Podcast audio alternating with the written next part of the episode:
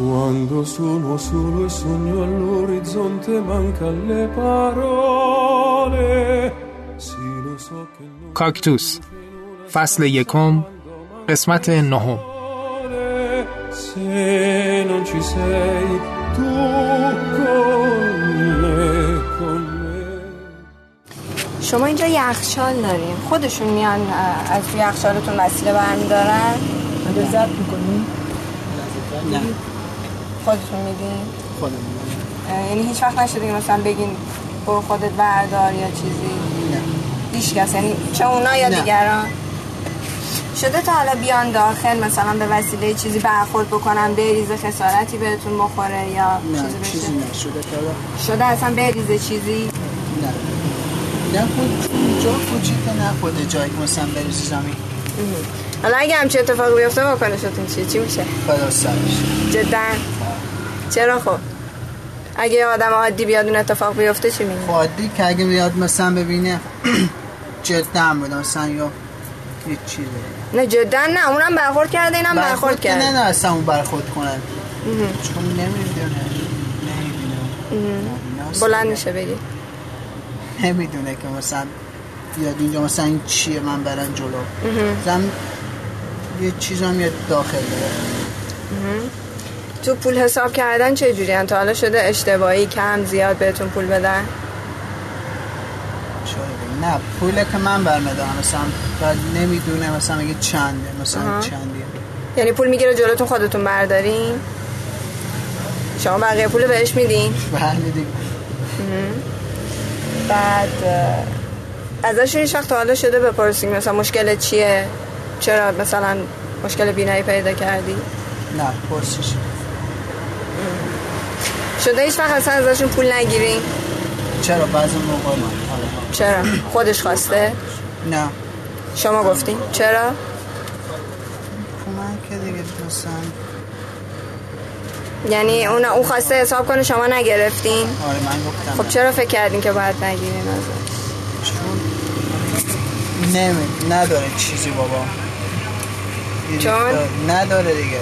اون طرف چیزی نداره؟ خب چرا اومده پس تو مغازه؟ من داره احتیاج داره مثلا اومدم مغازه. نه خودش واقعا مشکل داره مشکل مالی خب داره. خواسته یا نه شما میگه نمی‌گیرم. ازش چون نمی‌بینی؟ همه مشکل دارن تنها اون نیست که مثلا مشکل داشت همه ما شما مشکل دارن خب اون کسی من عادی هم اون بیاد اینجا خودش میگم من. امروز از تو پول نمی‌گیرم برو. اون فرق داره. فقط به خاطر اینکه نمی‌بینه ازش پول نمی‌گیره. چون باید کمک با اونا؟ خب چرا اونم یه آدم عادیه اومده داره زندگی می‌کنه اومده داره خرید می‌کنه. احتیاج داره. من و شما احتیاج داره. الان منم مشکل جسمی دارم. یعنی منم بیام اینجا خرید کنم از من پول نمی‌گیرین؟ نه. خب من اگه بهتون بگم من دو تا خونه دارم چی؟ اون که نمیگه دیگه. من دو تا خونه دارم دو تا شما دارین دارم. اینجا از رو ظاهرش میگی چون معلوله حتما اون نداره. من باید کمکش کنم ازش پول نگیرم. چه می‌دونین داره یا نداره؟ داستان مربوط به یه عکاس به اسم جیمز بیگز از شهر بریستول انگلستانه. بیگز توی یک سانحه بیناییش رو از دست داده. برای اینکه راحت بتونه تو خیابون رفت آمد کنه و وسایل نقلیه اون زمان هم که اکثرا کالسکه اینا بودن راحت بتونن متوجه جیمز بشن یه اسای سفید برای خودش درست کرد. کاربرد عصا به عنوان وسیله کمکی برای رفت آمد نابینایان از قرنها پیش متداول بوده ولی استفاده از عصای سفید به شکل امروزی و به عنوان نمادی برای شناخت نابینایان به بعد از جنگ جهانی اول برمیگرده یعنی سال 1921 میلادی. توی ایران با وجود اینکه ما افراد خیلی شهیری مثل دکتر محمد خزایلی رو داریم که اولین مدرسه شبانه ایران رو تأسیس کرده و یه جورایی در جامعه نابینایان ایران اعتبار و شهرتش به اندازه هلن کلر در دنیاست چیزی به اسم روز ملی نابینایان نداریم ولی هر سال 23 مهر رو به عنوان روز جهانی اسای سفید برنامه هایی رو برگزار می‌کنن که هدفشون آموزش تعامل با نابیناها و تاکید بر این نکته است که نابیناها هم شهروندایی هستند با حقوق برابر. همونقدر که من و شمای بینا حق داریم. از امکان عبور آسون از خیابون و قدم زدن توی پیاده رو برخوردار باشیم. اونام حقشونه بتونن مثل همه مردم از امکانات عمومی استفاده کنن. 80 سال پیش دو نفر آمریکایی به اسم دکتر ناول پری که یه ریاضیدان کالیفرنیایی بود و دکتر هاکوب که شاگرد دکتر پری و وکیل نویسنده و استاد با تجربه در حقوق بود بیانیه‌ای در مورد حمایت از حقوق نابیناها صادر کردند و روز 15 اکتبر رو که مطابق 23 مهر ماهه به نام روز بین المللی اسای سفید نامگذاری کردند. این بیانیه سال 1938 میلادی یعنی 1317 شمسی از طرف فدراسیون جهانی نابینایان به رسمیت شناخته شد. خب سلام به شما و مخاطبان محترمتون. من شهروز حسینی هستم. خوشحالم که در خدمت شما هستم. یه نابینا فقط نابیناست. حتی درباره دیدنی ها هم میشه باهاشون حرف زد. چه برسه به شنیدنی ها و موسیقی. نوع رفتار آدما با نابیناها جوریه که انگار با معلول ذهنی یا فردی کمهوش طرفن. باید بدونیم نابینا فقط نابیناست و دلیلی نداره وقت صحبت باهاش مثل یه بچه حرف بزنیم یا تصور کنیم قادر به برقراری ارتباط نیست اسای سفید یه سمبل بین المللیه که برای رعایت و تدوین حقوق نابیناها به دولتها و کشورها و مؤسسات نابینایی دنیا توصیه شده. قدمت اسا خیلی بیشتر از چرخه. اسا تو دوره های مختلف بر اساس نوع استفادهش سمبل چیزهای مختلفی بوده. مثلا اسای موسا مفهوم معجزه داشته. اسای سلطنتی نشانه قدرت، تفاخر و امر به اطاعت بوده. اسای یه گدا هم سمبل درخواست بوده. سلام من هم فریبا حسنی هستم خوشحالم که امروز در خدمتتون هستم از بعد و تولد نابینا بودید؟ بله بله هر دوتاتون؟ بله خب و اینکه چند سالتونه هر کدوم؟ من متولد سال 62 هستم منم همسرم هم. 68 خیلی عالی بله. ارزم به حضور شما که ما از مخاطبایی که در واقع ما رو دنبال می‌کنن پرسیدیم هفته قبل که چه سوالایی دارید که می‌خوایم مثلا از افراد نابینا مثلا چه سوالی به ذهنتون می‌رسه در مورد زندگیشون در مورد هر چیزی که فکر می‌کنید مثلا براتون سواله. مثلا یه سوالی که پرسیدن اینه که رنگ رو چجوری تشخیص میدین؟ جواب این سوال دو بخش داره. یعنی یه قسمتش مربوط میشه به افرادی که از ابتدا نابینا بودن و یه بخشش هم مربوط میشه به افرادی که بعد, بعد از مدتی نابینا شدن. حالا به هر دلیلی بیماری تصادف حادثه هر چیزی کسایی که بعدا نابینا شدن یعنی اول بینایی داشتن و بعدا بیناییشون از دست دادن که خب رنگا رو قشنگ می‌شناسن.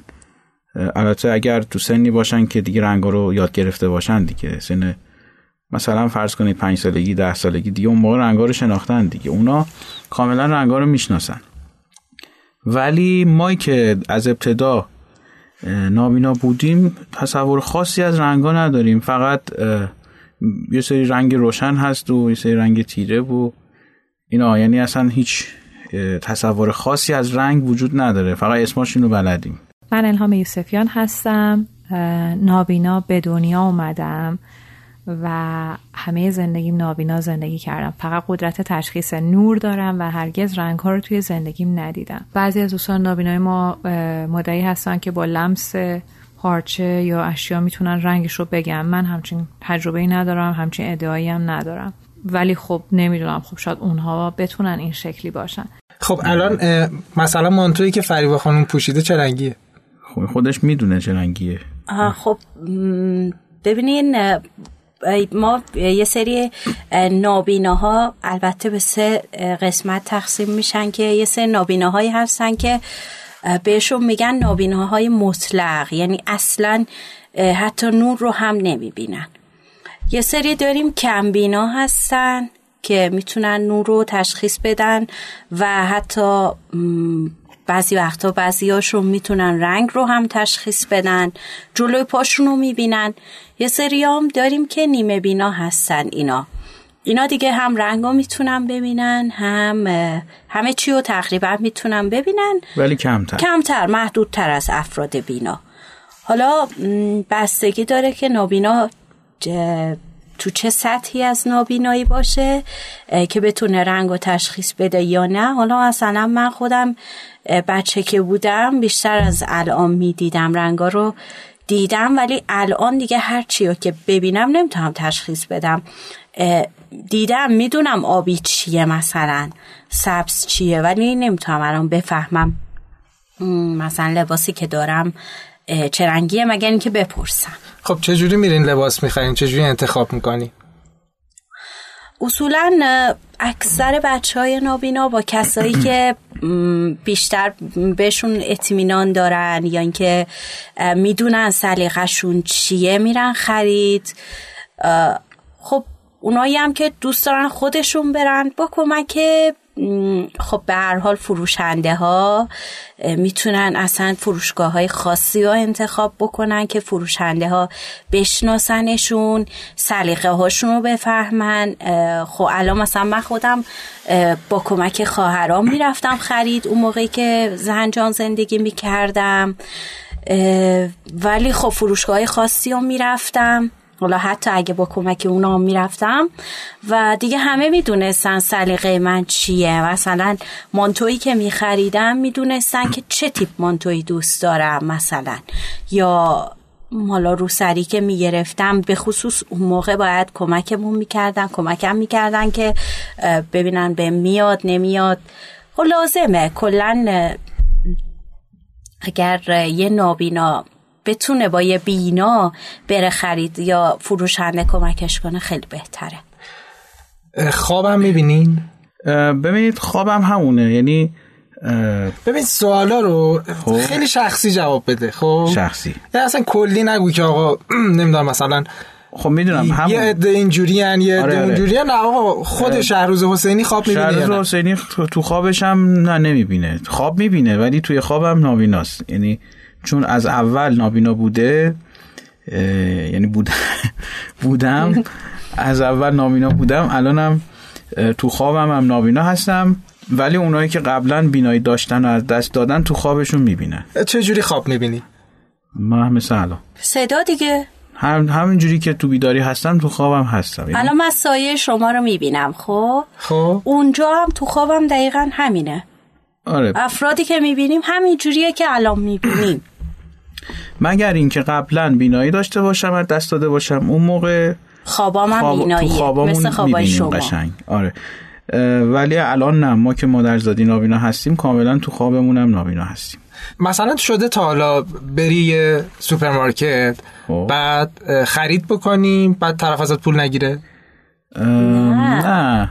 ولی خب به جز سوپرمارکتش چرا؟ برام پیش اومده. مثلا یه بار رفته بودم یه جایی برای غذا خوردن. بعد خوردیم ساندویچ خوردیم تموم شد. پاشدیم حساب کنیم. گفتش که یه نفر قبل شما حساب کرد رفت. یعنی چی الان؟ بعد دیگه هر کاری کردیم دیگه نگرفت. گفت خب آقا پولش من گرفتم و دوبار که نمی‌تونم پول بگیرم. دیگه اونم بنده خودم رفته بود. دیگه ما نمی‌تونستیم کارش بکنیم. این اتفاقا بعضی وقتا میفته مثلا یه دفعه طرف کرایه تاکسی حساب می‌کنه پیاده میشه میره ما اصلا ممکنه متوجه نشیم. شما می‌خوام ببینم جایی شده که مسافری سوار بکنین که معلول باشه. بله بله. چی بوده معلولیتشون؟ و معلولیت پا بوده وینچریشو گذاشته مقر بعد خودش هم نشسته جلو. بله واقعا. عالی ما کاری اصلا با مسافر نداریم. تا الان مشکلی پیش نیومده. اگه یه موقع یه مسافری پیدا بشه که مشکل بینایی داشته باشه چی؟ شما چه رفتاری باش می‌کنید والا حالا پیش نیومده. بالاخره آدم دستشو می‌گیره مینیشونه هر کجا هم رفت اونجا هم کمک به, به مقصد مدت برسه. اگر که خودش ازتون کمک نخواد چی؟ شما کمکش می‌کنی؟ دیگه وظیفه است.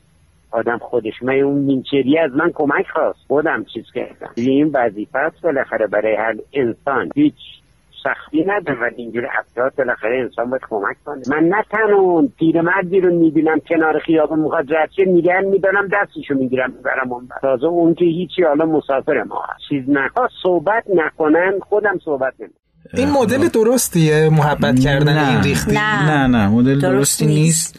نیست. چه حسی میشی مثلا یه همچی اتفاقی میفته خب همون حسی که شما اگه این اتفاق برات بیفته میشی. یعنی هیچ فرقی نمی‌کنه شما اگه الان ندونی یه نفر غذا تو حساب کرده رفته بعد بری ببینی غذا تو حساب کردن هر حسی به دست بده به منم همون حس دست میده یه ذره فکر کنم فرق می‌کنه نمی‌خوام اصلا نمی‌خوام مثلا وارد فرقش اینه که ادبیات چیزش بشم و. ادبیات فرقش اینه که ما, بشم ما معلولیم حس یه حالتی ترحم مثلا. شاید شما فکر نکنید این. شاید من مثلا اون اتفاق برام بیفته فکر نکنم خوشحالم مثلا بشید تازه. بگم آره مثلا طرف از تیپ من خوشش آره، اومده آره، گفته آره. مثلا یه حالی به این بدم نه خب بعد, مثلا خب اون طرف اصلا هیچ تصوری از این که مثلا این آدم ممکن حتی وضعش از منم بهتر باشه اینجا نشسته داره غذا می‌خوره.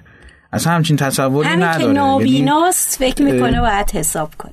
چیزیه که جا افتاده. البته خب ریشش ریشه تاریخیه. متاسفانه این ریشه ریشه تاریخیه و خب یه قدمت شاید چند صد ساله داره خب به این راحتی هم نمیشه تغییرش داد. ولی خب به هر حال باید از یه جایی شروع کنیم دیگه. حالا الان یه خورده کمتر شده انصافا ولی خب هست همچنان وجود داره. دیگه ما برخوردی با اینا اینا پول میدن ما هم جنس میدیم به اینا. خیلی راحت. پول همون اسکناس میدن. مثلا هر چقدر که دارن پنج تومنی میدن ده تومنی میدن. ما بقیهش هم بهش برمیگردونیم میگیم این دو هزار تومنی این پنج هزار تومنی این هزار تومنی بدون اونجایی که اون پولی که می‌ذاره یه موقع جایی می‌خواد خرج بکنه درست باشه. هیچ وقت شده تا حالا بهتون پول اضافه بدن خودشون نه نه پول اضافی به من داده نه پول کم به من دادن. چون مبلغی که در میارن خودشون می‌دونن چقدریه. چون اینها رو بستیه گذاشتن می‌دونن چقدریه در میارن میگ- میگن خودشون ده تومنیه این پنج تومنیه این دو تومنیه میگن تا حالا نشده نه ما پول اضافی بهشون دادیم نه اونا به ما کم داده باشن نه یه همچین چیزی نشد عصای سفید سمبل حقوق نابینا هاست. یه نابینا می‌تونه با استفاده از اون به جای چشم محیط اطرافش رو مورد شناسایی قرار بده و با امنیت رفت آمد کنه.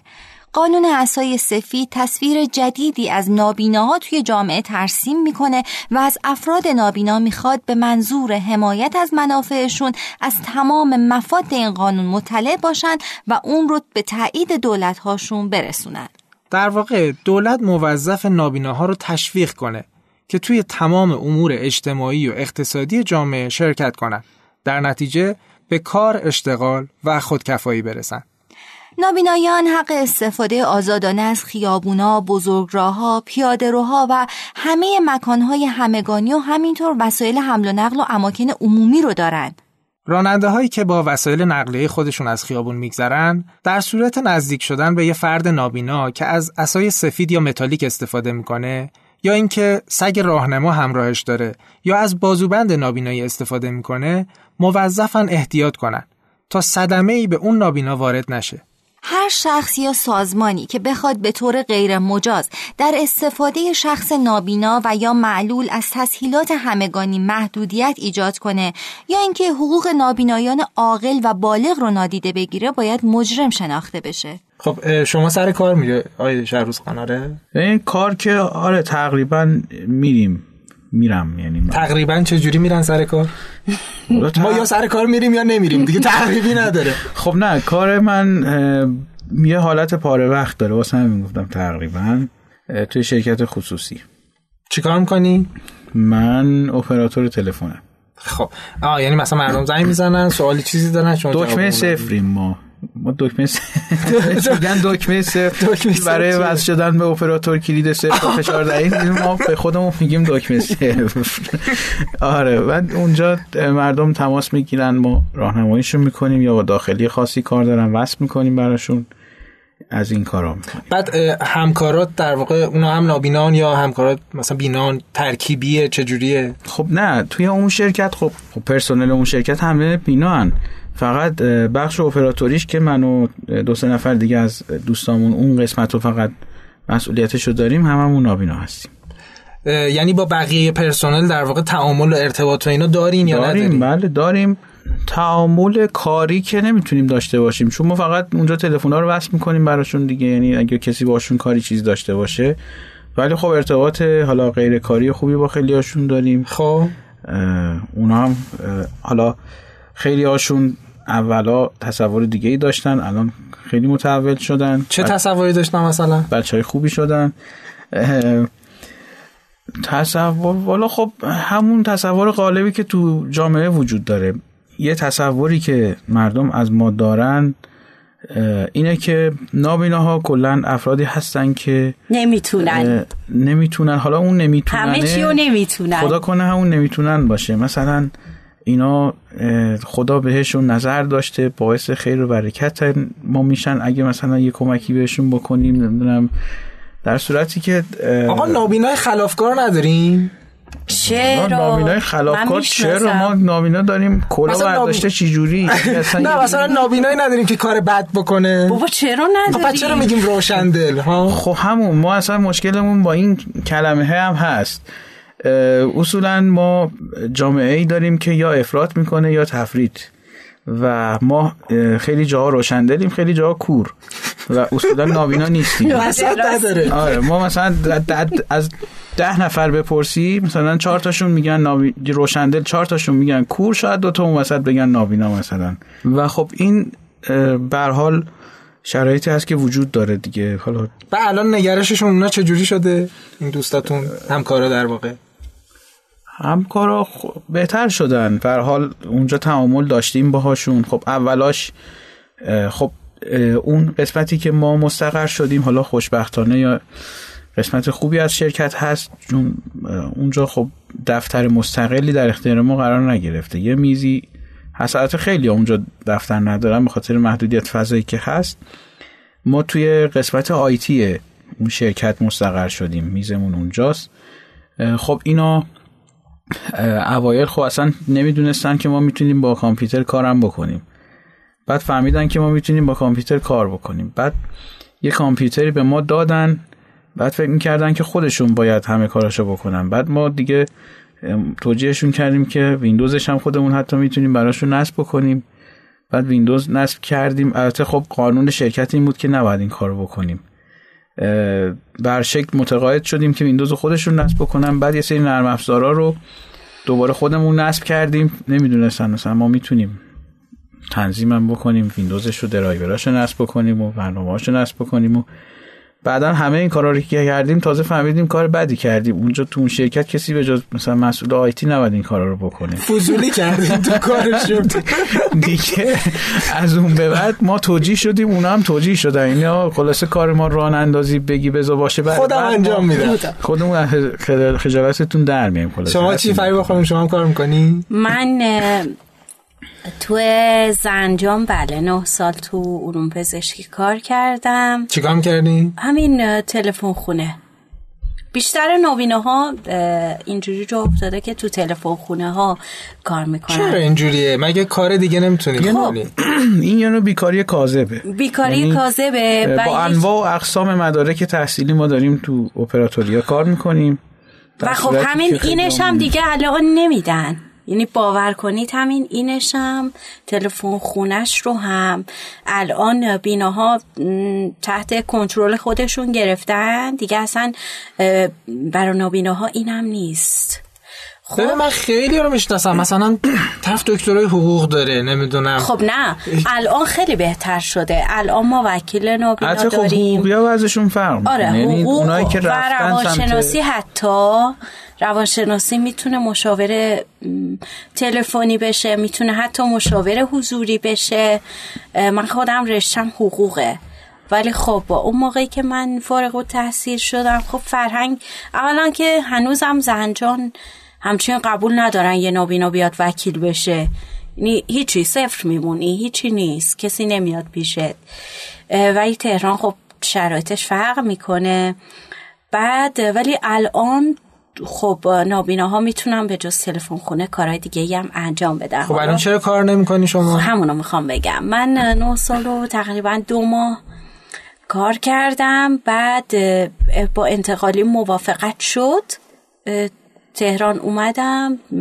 هر جایی که فکرشو بکنید مجلس، ریاست جمهوری، علوم پزشکی، دانشگاه های علوم پزشکی، بیمارستان ها هر جایی که فکرشو بکنید رفتم گفتن نه که نه. انگار با یه نفر مثلا جمعیت تهران قبول نکرد. بیشتر یعنی بشه. انتقالی از اون ور تایید شد از این ور تایید نشد. یعنی بعد گفتن که طلاق بگیر. یکی دو بار تو علوم پزشکی فقط به من گفتن چارت اینه که طلاق بگیری. بعد چی بشه اون وقت؟ طلاق بگیری بعد چی بمون سر کار شوهر چیه. آره. بر چی ازدواج کردی؟ اصلا چه جوری شد که شما ازدواج کردین؟ با هم. کجا پیدا کردین هم دیگه رو؟ کجا آشنا شدین؟ توی یه سایت گوش کن تو سایت مربوط به نابینایان اونجا دوتامونم خب یه جورایی کار می‌کردیم برای اون سایت؟ کارهای کامپیوتری دیگه. آه یعنی مثلا ادمین سایت تولید محتوا. آره، سایت و تولید محتوا تولید محتوا می‌کردیم محتواهاشون رو خب منتشر می‌کرد. کسی که برای اون سایت مطلب میفرستادن خب من خودم ویرایش می‌کردم. بعد بعد edit منتشرشون می‌کردم. خب شهروزم که اونجا خودش ادمین بود. اونجا با هم آشنا شدیم و خب بعدش دیگه خانواده اونجا خیلی کردیم و از این ازدواج اتفاق افتاد. این سایت نابینایان با نشانی گوش کن dot IR هست که بزرگترین سایت فارسی زبان نابینایان هست. حالا برای search هم می‌تونن با title محله نابینایان توی گوگل سرچش بکنن که بتونن باش آشنا بشن. اونجا خب خیلی بعد از ما و قبل از ما به همین شکل با هم آشنا شدن ازدواج کردن. الان خیلی ها هستن که از این طریق تونستن بعد چه جوری؟ همینجوری مثلا آشنا شدین بعد به خانواده‌هاتون گفتین اومدن خواستگاری یا اینکه مثلا یه مدت دوست بودین با هم؟ یه ذره جزئیات با هم بگین. اصلا قبل از این که بخوایم فکری برای ازدواج با هم داشته باشیم دو سال همدیگر رو میشناختیم. خب همکاری داشتیم با هم دیگه توی اون سایت برای کارهای مربوط به اون سایت. همکاری داشتیم ارتباط نزدیکی به اون شکل نداشتیم. بعدا هرچی گذشت خب یه خورده بیشتر, بیشتر با هم دیگه آشنا شدیم و اینا. بعد دیگه بعد یه مسافرت مشهد با خب من و خواهرم بودیم. ای از طرف انجمن نابینایان ایران بود, بود. آره یه تور مانندی بود که مامان شینا اومده بودن. اونجا بعد اونجا دیدیم هم یعنی خانوادهش رو من دیدم و ولی باز قراری نبود که مادر بزرگش همه بچههایی که ما یه اکیپ بودیم تقریبا دوازده نفری بودیم. هممون رو دعوت کرد خونهشون که خب رفتیم خونهشون و بعدش دیگه ماجرای خواستگاری و اینجور چیزا پس مامانت گفت که این دختری که انتخاب کردی خیلی خوشگله. آره مثلا یه چیزی گفت. خب نه. نه. اصلا موافق نبود. چیز بود. ما یه کاری دیگه کردیم. ما اصلا اون اوایلش هیچ صحبتی در این مورد باش نکردیم. اون خودش اومده بود و دیده بود و اینا. می‌گفت خوبه. می‌گفت خیلی خوبه و خوبه نمی‌دونم. فقط خوبه. یعنی فقط خوبه. زنت نباشه خوبه. دو دوستت باشه مثلا. آره. بعد دیگه کم کم قضیه رو که جدی کردیم اولش مخالفت کرد. البته خب تقصیری هم نداشت هیچ کس تقصیر نداره. یه خورده اطلاعات کم به مردم می‌رسه. خب تصور این که دوتا نابینا بتونن با هم دیگه زندگی بکنن بدون مشکل براش یه مقداری سخت بود ولی خب کم کم متقاعدش ما تقریبا اول دی بود روز از من خواستگاری کرد. گفتم به من نگو برو با مامانت صحبت کن هر موقع مامانت رو راضی کردی بیا. بعد آقا خیلی خطرناکه خیلی باهوشه. بعد رفت خب با مامانش صحبت کرده بود. یکی از دو تا از دوستامون که دو تا خانوم هستن که از بچگی اسفانی هن. از بچگی با هم زندگی کردن. بعد اینکه از مدرسه نابینایان اومدن بیرون دوتایی با هم خونه گرفتن و الان پن متولد چلو یکن دیگه. میشه پنجا شیش سالشون. سی چل ساله دارن با هم خب، زندگی می‌کنن بعد اونو با مامانش صحبت کرده بودن که تو بیا خونه ما. اگر دیدی ما دوتا نمی‌تونیم با هم زندگی کنیم تو بدون که این دوتا هم نمی‌تونن. خب ما در شهرم رفته بود با یکی از دوستاش. اینو خریدشون نمی‌دونم تهچین همه جور غذایی براشون پخته بودن و همه جوره دیگه در خدمتشون بودن و اصلا مادر شوهرم بعدم به من می‌گفت اصلا من خودم خیلی کم آوردم. گفتم اینا دیگه کیان؟ بعد که ما دیگه یک بهمن نامزد شدیم. یعنی خیلی کم طول کشید که مادر شوهرم راضی بشه. دیگه اومدن پونزده تقریبا اینا بود تماس گرفتن و دیگه یک بهمن اومدن دیگه. به حال ولی بعد از اینکه ما عقد شدیم یعنی بعد ازدواجمون حالا من خب از میوه های عروسیمون سیب و اینا مونده بود. من کمپوت درست کردم بردم خونه مادر شوهرم اینا اولین بار بود داشتیم می‌رفتیم بعد عروسیمو. گفت تو درست کردی؟ گفتم خب آره دیگه پس کی؟ بعد خب یکم باز باورش نمی‌شد چون اصلا اجازه نمی‌داد من موقعی که عقد بودیم با هم کار کنم خونه اونا. فقط ظرف فقط اجازه می‌داد ظرف بشورم. مثلا غذا اینا نمی‌دونم چرا حالا یا به هم احترام میذاشه فکر می‌کرد نمی‌تونم اصلا دست به گاز اینا بزنی بعد دیگه من برای تولد همسرم بر تولد خودم مادر شوهرم روز مادر اینا کیک های مختلف پختم بردم و یه گفتن که این هنرمنده اصلا این متفاوته و الان هر کسی از مادر شوهرم بپرسه دوتا نابینا می‌تونم با هم زندگی کنم؟ میگه صد درصد. چون تونستیم خودمون رو ثابت کنیم بدبختانه یکم اونایی که معلول هستن باید تلاش کنن خودشون رو ثابت کنن. بعدم بتونن راحت زندگی کنن. اگه بخوام در مورد تجربه نابینایی حرف بزنم شاید مهمترین نکته ای که دوست دارم بگم اینه که همه نابینا شبیه هم نیستن. و اگه شما با یک نابینایی یک چیز رو به یه صورت تجربه می کنید یا یه شناختی پیدا می کنید ضرورتا همه نابیناها از اون جهت شبیه هم نیستن. مثلا فرض کنید من خودم یه بردر نابینا دارم. دقیقا کمتر از سه سال با هم تفاوت سنی داریم. میزان بیدارینش هم تقریبا یعنی اندازه منه فکر می‌کنم. ولی خیلی از کارامون رو به شکل متفاوتی انجام میدیم. من مثلا خیلی از دوستان از شبکه های اجتماعی استفاده کنم از فیسبوک. به عکس و رنگ و این چیزا خیلی علاقه دارم. اون متفاوته. و اینکه شما فکر کنین که خب نابینا ها باید همشون شبیه هم باشن خیلی تصور نادرستیه. همونطوری که مثلا همه زنها مثل هم نیستن یا مثلا فرض کنید همه آسیایی تبارها. ما هم با هم دیگه تفاوتهایی داریم.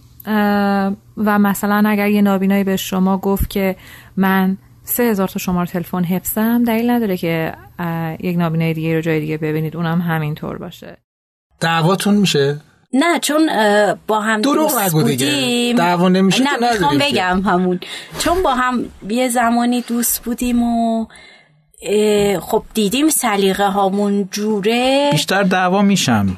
رو دعوا می‌کنه اونجوری که زن و شوهرهای دیگه دعوا می‌کنن اصلا دعوا نمی‌کنیم. ولی خب بعضی موقع هر روز یه کارایی انجام میده که چیکار می‌کنی؟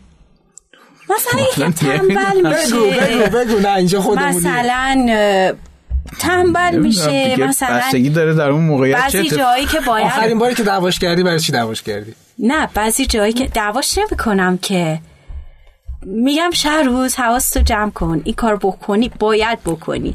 بعد با خب باید انجام بده. مثلا بعضی جا باید آه تو دعوا نمی کنی دستور میدی. مثلا میگه باید یه جا زنگ بزنی. میگم باید خب زنگ بزنی. میگه باشه میگم باشه نه همین الان. الان وقتشه. یعنی حتی پنج دقیقه من اجازه ندارم دیرتر زنگ بزنم. میگم بابا خب بذار من این کارم که الان دستمه تموم کنم. باشه. روز یکم انصافا لوسه. مامانش به مامانش هم گفتم گفتم خیلی بچه تو لوس بار آوردی این باید یه ذره متفاوت بشه. یکم مثلا روش زندگیش عیونی بود. یه مدل خاصی زندگی می‌کردن اینا کلن بعد من به شهروز گفتم که خب باید مدل من زندگی کنی چون الان ما دیگه یه حقوق داریم دوتا حقوق نداریم باید با مثلا کم ساخت باید یکم فعالتر بود. مثلا چه می‌دونم مثلا یکم تنبله دیگه. یه کاری که باید انجام بده همش دوست داره حالا فردا بزا فردا. خب منم با این یکم من قانونمندم از اول همینجوری بودم. فقط تنها مشکلی که پیش میاد همینه که من میگم اون موقعی که باید یه کاری انجام بشه باید بشه نگو فردا. خب بریم یه ذره راجع به چیزای خصوصی تر حرف بزنیم. اشکال نداره. نه خب ببین از نظر یه آدم بینا شاید تصور و تجسم این که یه زن و شوهر نابینا بتونن رابطه عاطفی احساسی و جنسی کامل هیجان انگیز و ارضا کننده با هم داشته باشن شاید غیر قابل تصور باشه. چون یه بخش خیلی بزرگی از این ماجرا دیدن در واقع همدیگه است. یعنی مثلا من یه نفر می‌بینم از قیافش خوشم میاد از مثلا اندامش خوشم میاد جذب میشم بعد اون در واقع اتفاقایی که از نظر هورمونی و شیمیایی تو مغزم میفته برای شما این چه شکلیه؟ اصلا می‌تونی تعریفش کنی؟ یا قابل تعریف نیست قابل مثلا بیان نیست؟ چه اتفاقی میفته تو ذهنتون؟ خب اون تصوری که بیناها دارن چون بینا هستن این شکلی تصور می‌کنن. مثلا مسائل احساسی از نظر یه نابینا همون مسائل احساسی از نظر بیناست بدون دیدن. یعنی هیچ تفاوتی بین روابط احساسی زن و شوهر بینا با نابینا وجود نداره. چون احساس همونه رابطه همونه فقط یه دیدن فاکتور گرفته شده نیست و از نظر نابینا این کمبود اصلا احساس نمیشه چون از اول ندیده. خب با نابینا میاد از حسای دیگرش استفاده می‌کنه به جای حس بینایی می‌تونه از حس شنوایی برای شنیدن صدای طرفی که دوستش داره یا از احساسات دیگرش کلا استفاده می‌کنه. و نابیناها چرا فکر می‌کنن این اتفاق برای نابیناها به نحو اصلا نمیافته؟ چون همه چی از دریچه, دریچه فهم خودمون داریم نه از چشم. فکر می‌کنن چشم اصلی ترین فاکتوره ولی نیست. چیه پس اصلی ترین فاکتور؟ اصلی ترین فاکتور همین احساس است. فقط همینه. شما ممکنه که حالا وقتی که خب دیدین مثلا حالا خیلی راحت یه فیلمی بود فیلم کوتاهی بود. من کار کردم با یه نفر حالا حالت دانشجویی داشت نمی‌دونم چی بود. دوستامون بودن همکاری کردیم باشون توی این فیلم نشون می‌داد که یه فردی یه دونه از این تلفن های چیزم داده بودن. حالا نمی‌دونم چرا اون بود. از این تلفن های گردونه ای قدیمی هم بود جلوش نشسته بود و بعد جریان فیلم اینطوری بود. این گوشی رو برمی داشت زنگ می‌زد به 118 بعد 118 اپراتورهای مختلف هن دیگه. مثلا میگن راهنمای شماره فلان بفرمایید و اینا. این کل فیلم داستان از این قرار بود که این فرد داشت میگشت دنبال یکی از این اپراتورها. بعد انقدر هی می‌گرفت تا رندوم مثلا این اپراتوری که مورد نظرشه مثلا 125 شمارش 100 نه 118 بود چند بود. هی گرفت گرفت مثلا هی شماره های مختلف رو می‌خواست ازشون سینما فلان رو می‌خواستم نمی‌دونم رستوران فلان رو می‌خواستم تئاتر فلان رو می‌خواستم. 118 آباد کرده بود 50 60 تا شماره رو مثلا هی گرفت هی گرفت بعد مثلا نشون می‌داد زمانم هی داره تغییر می‌کنه. روز شد شب شد نصف شب شد. بعد مثلا ساعت دو شب زنگ زده بود شماره سینما فلان رو می‌خوام. بعد یارو 118 مثلا می‌گفت سینما این موقع شب مثلا این. تا مثلا دیگه انقدر زد انقدر زد این اپراتوری که می‌خواست گوشی ورداشت اون خانومی بود که مثلا این آدمه از صدای اون خانومه خوشش اومده.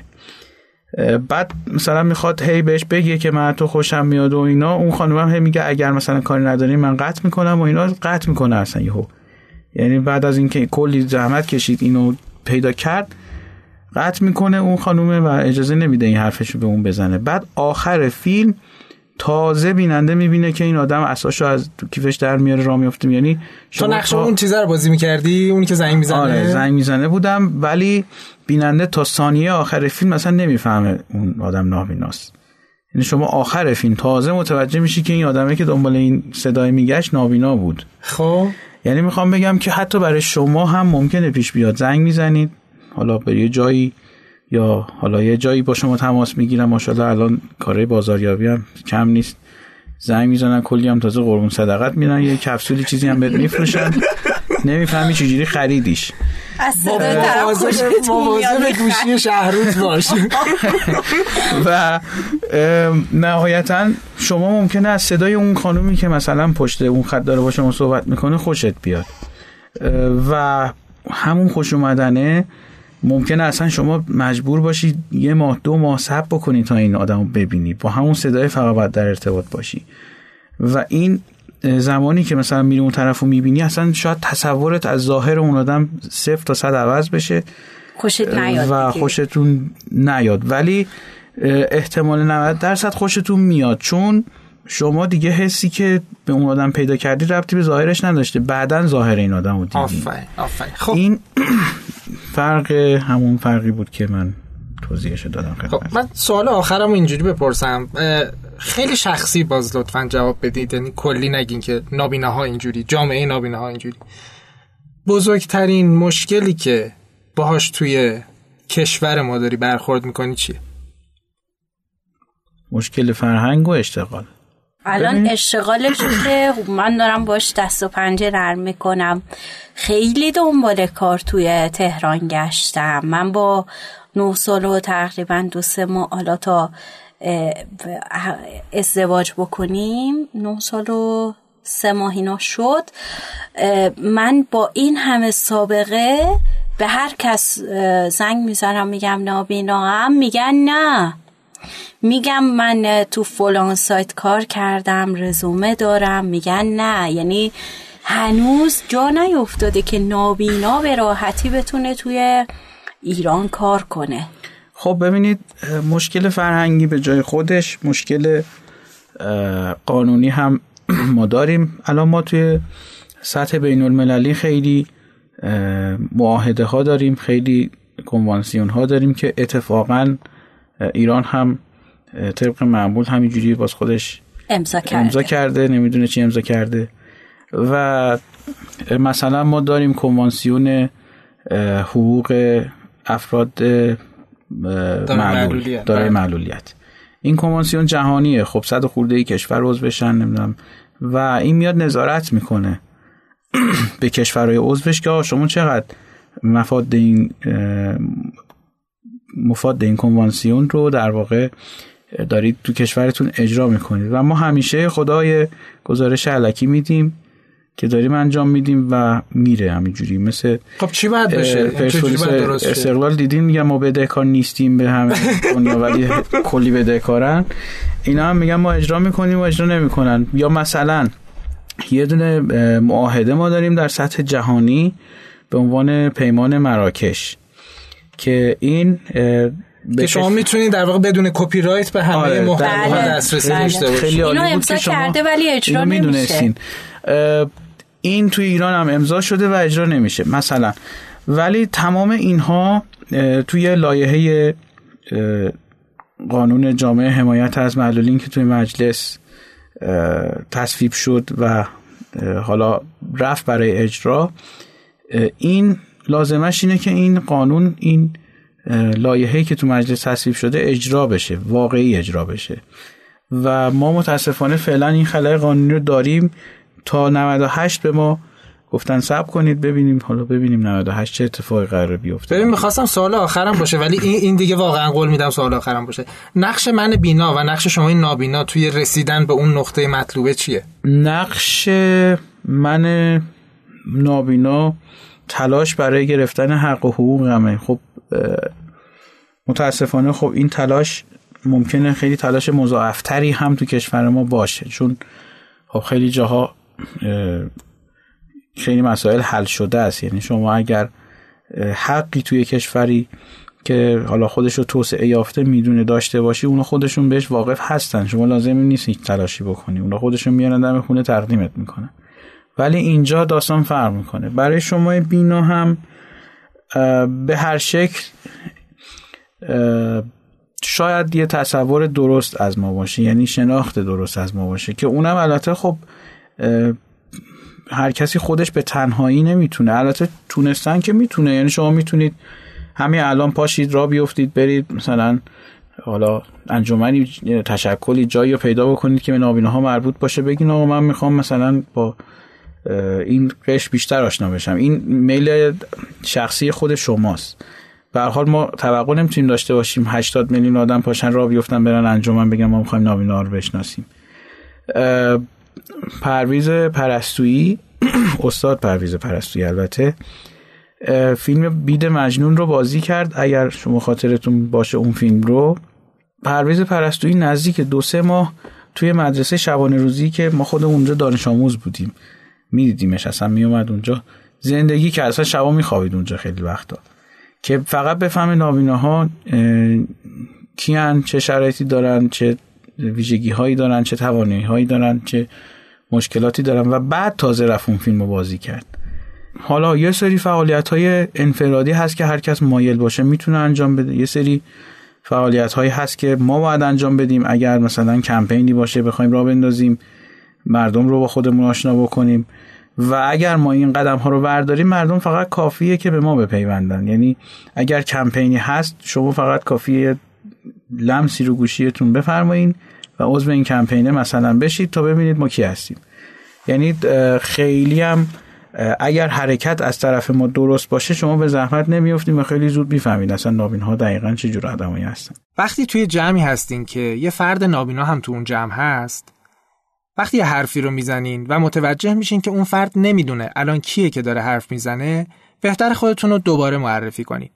یا مثلا اگه طرف صحبتتون یه فرد نابیناست بهتره بهش بگین که مثلا فلانی من وحید هستم. می‌خوام ببینم نظر تو در این مورد چیه؟ البته وقتی متوجه شدین که شخص نابینا دیگه صدای شما رو می‌شناسه و می‌تونه تشخیص بده بهتره دیگه هی اسمتون رو توی حرفاتون تکرار نکنید. چون علاوه بر اینکه برای بقیه افراد خوشایند نیست برای فرد نابینا هم می‌تونه ناراحت کننده باشه. نکته خیلی مهم اینه که در مورد هر کس این شخصی بودن رو در نظر بگیرین. این در مورد کمک کردن هم صدق می‌کنه.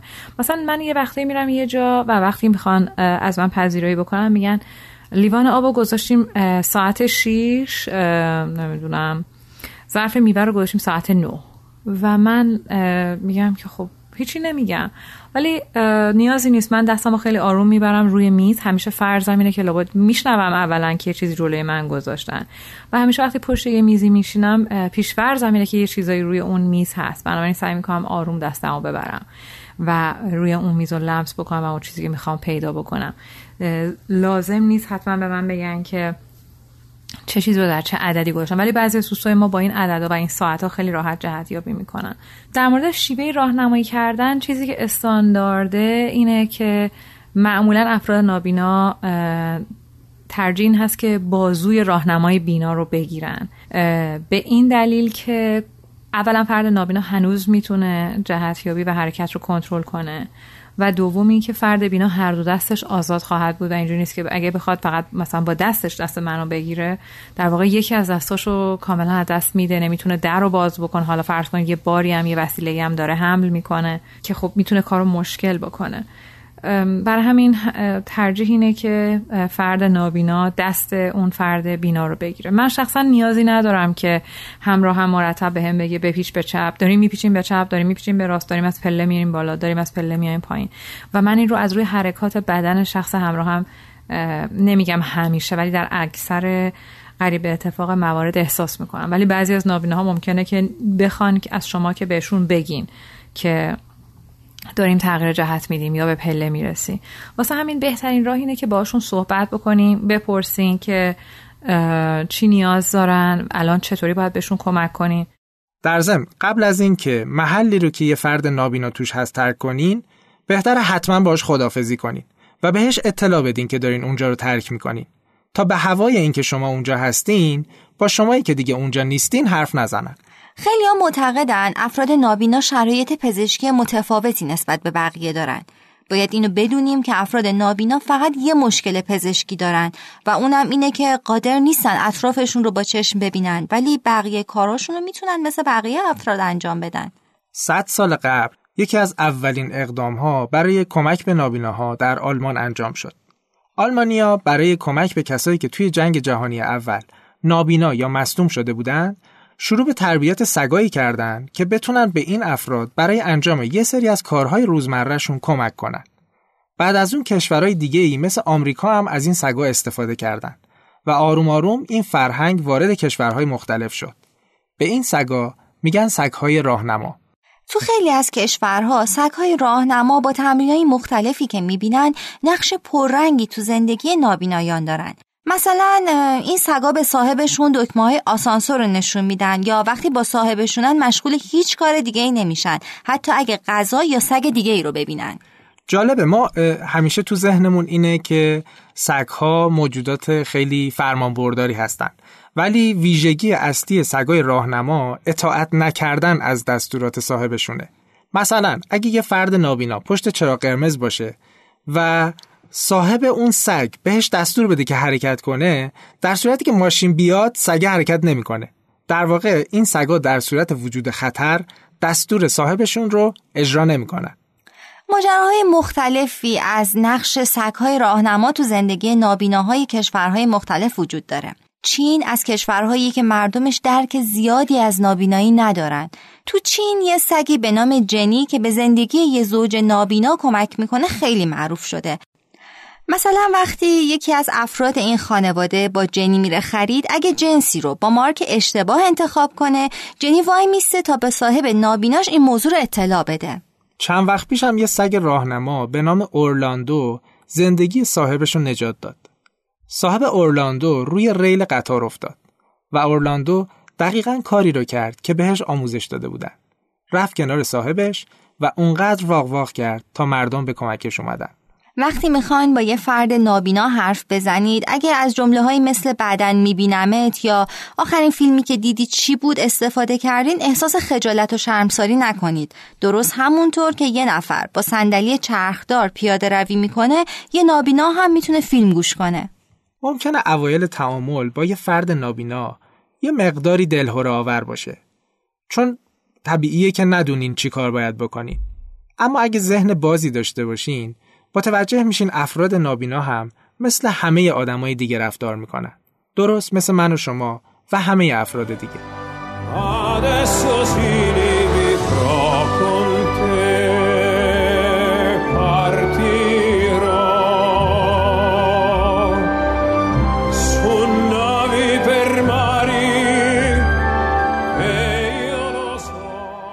کاکتوس رو می‌تونید از شنوتو به آدرس شنوتو.com cactuscast گوش کنید. با امکان خوبی که شنوتو برامون فراهم کرده از بقیه اپلیکیشن های podcatcher هم مثل iTunes، مثل Google Podcast، Podbean و بقیه اپلیکیشن ها می‌تونید کاکتوس رو دنبال کنید و قسمت های مختلف ما رو گوش کنید.